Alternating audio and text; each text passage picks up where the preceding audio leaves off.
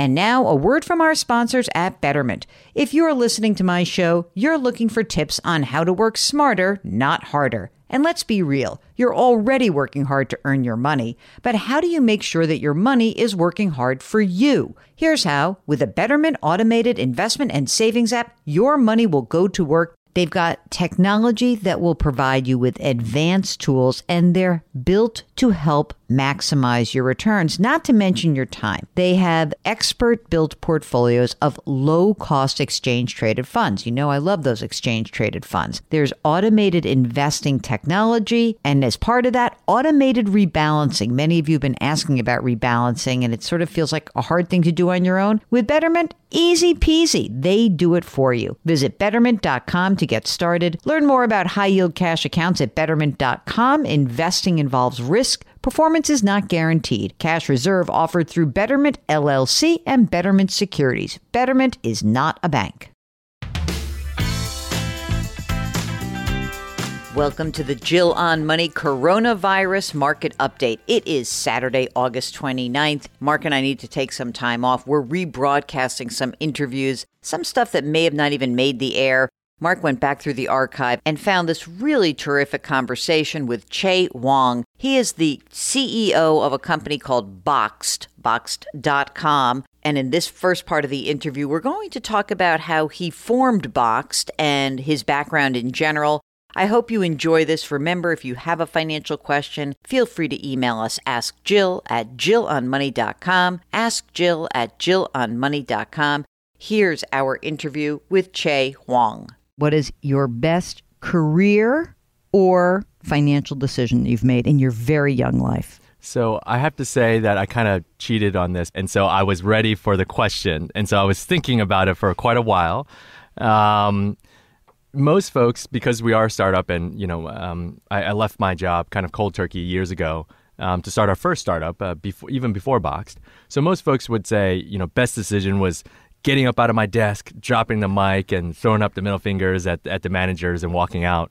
Um, that wasn't it. So that was that was fun, but um, I, I, didn't do that by the way. But it was it was a fun experience of my life. But I would say the best decision was actually to save a year of runway for myself, meaning that um, I had a year of savings in the bank where mm. I didn't have to modify my lifestyle, didn't have to change the way I went out to eat, didn't have to move apartments for a full year so I could really give this startup thing a shot. That's great. What's always amazing to me is to consider how many people don't have an adequate emergency reserve fund and how many founders have said to me like, "Oh man, I made bad decisions because I just didn't have any money."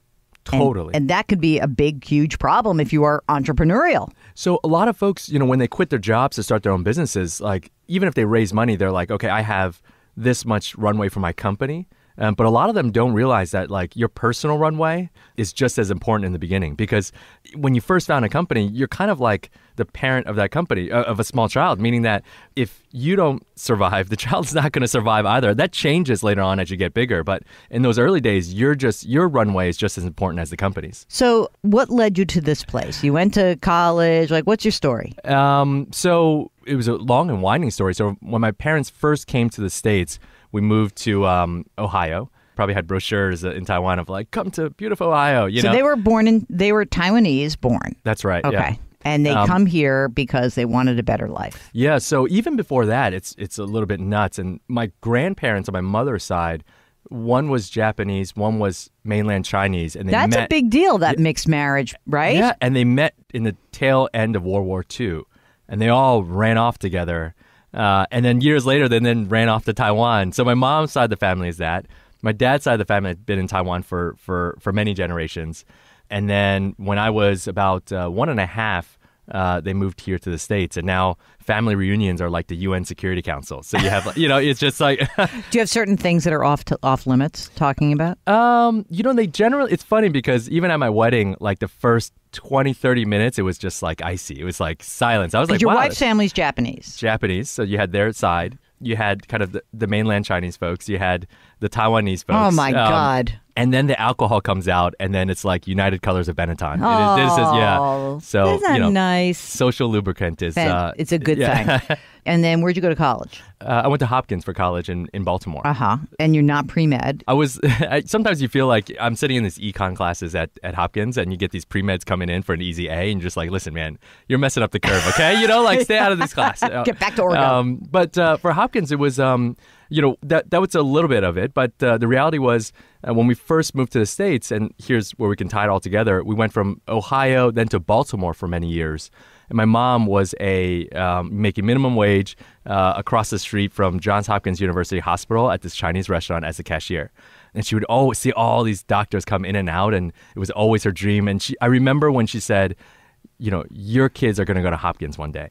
And Really? That yeah. So I always took that as as I got older. I was like, you know what? Screw this. Like I can go to Hopkins, and even though I wasn't pre med, you know, that was a school that I applied to early, and and I got in. And to this day, it's one of the only times I've ever kind of seen my dad cry or, or about to cry gonna uh, was cry when now. was when we when we got in. So Oh, Yeah, that's it's- so yeah, nice. meant a lot. That's a great story. Yep.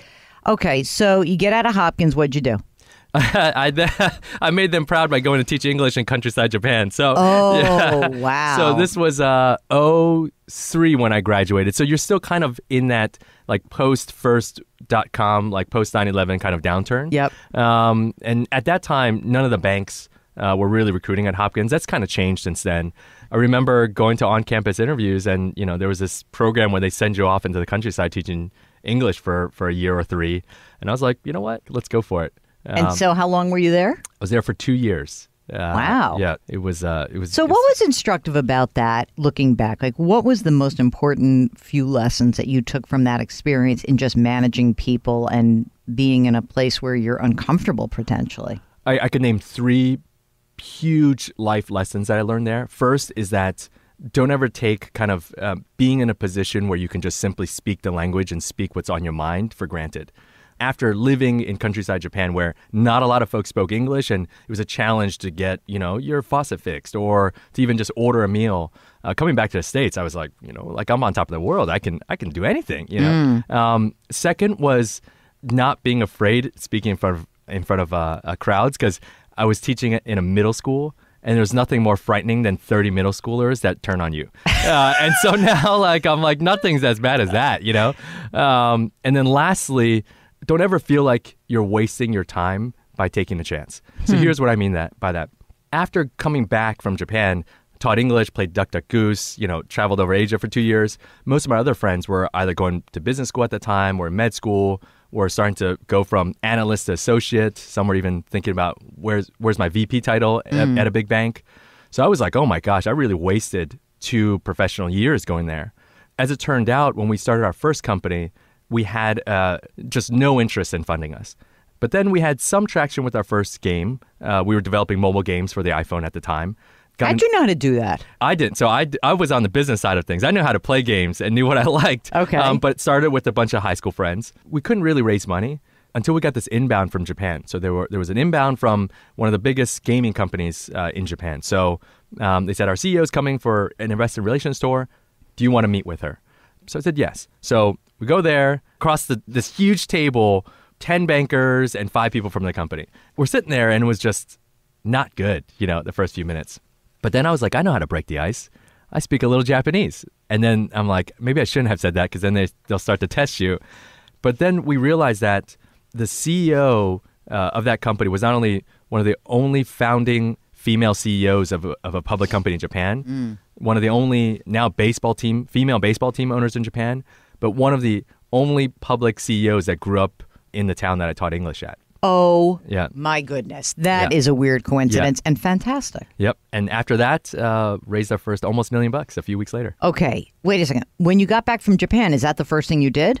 Like, let me go hang out with my guys and my boys at the uh, diner in New Jersey, and joke, figure out, li- write down on the back of the envelope what our oh let let's do this. Like let's put put a mobile game, and you're like, all right, I'll do that. You guys do the work, and I'll do the business because I look good in a suit. And he does. He's wearing a suit today.